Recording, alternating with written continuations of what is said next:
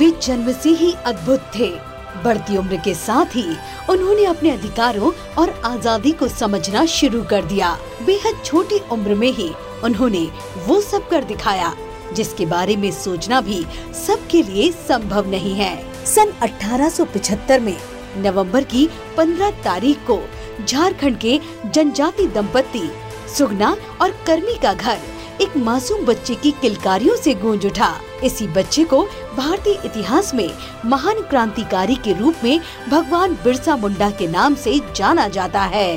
भारतीय इतिहास में भगवान बिरसा मुंडा एक ऐसे नायक थे, जिन्होंने जनजाति समाज की दशा और दिशा बदलकर नवीन सामाजिक और राजनीतिक युग का सूत्रपात किया।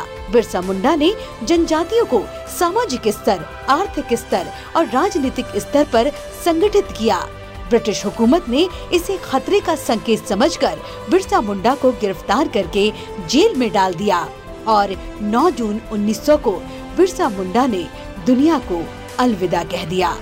मुख्यमंत्री श्री शिवराज सिंह चौहान ने इस वीर पुरुष, महान जननायक की स्मृति में नई पहल करते हुए शहीद बिरसा मुंडा की जयंती को जनजाति गौरव दिवस के रूप में हर साल मनाए जाने का निर्णय लिया।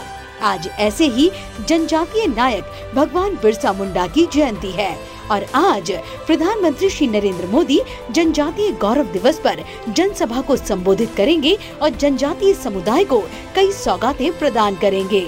जनजातियों का कल्याण ही सरकार की पहली प्राथमिकता है और सच्ची श्रद्धांजलि है जनजाति नायक भगवान बिरसा मुंडा को। ऐसे महान देशभक्त को हमारा शत शत नमन।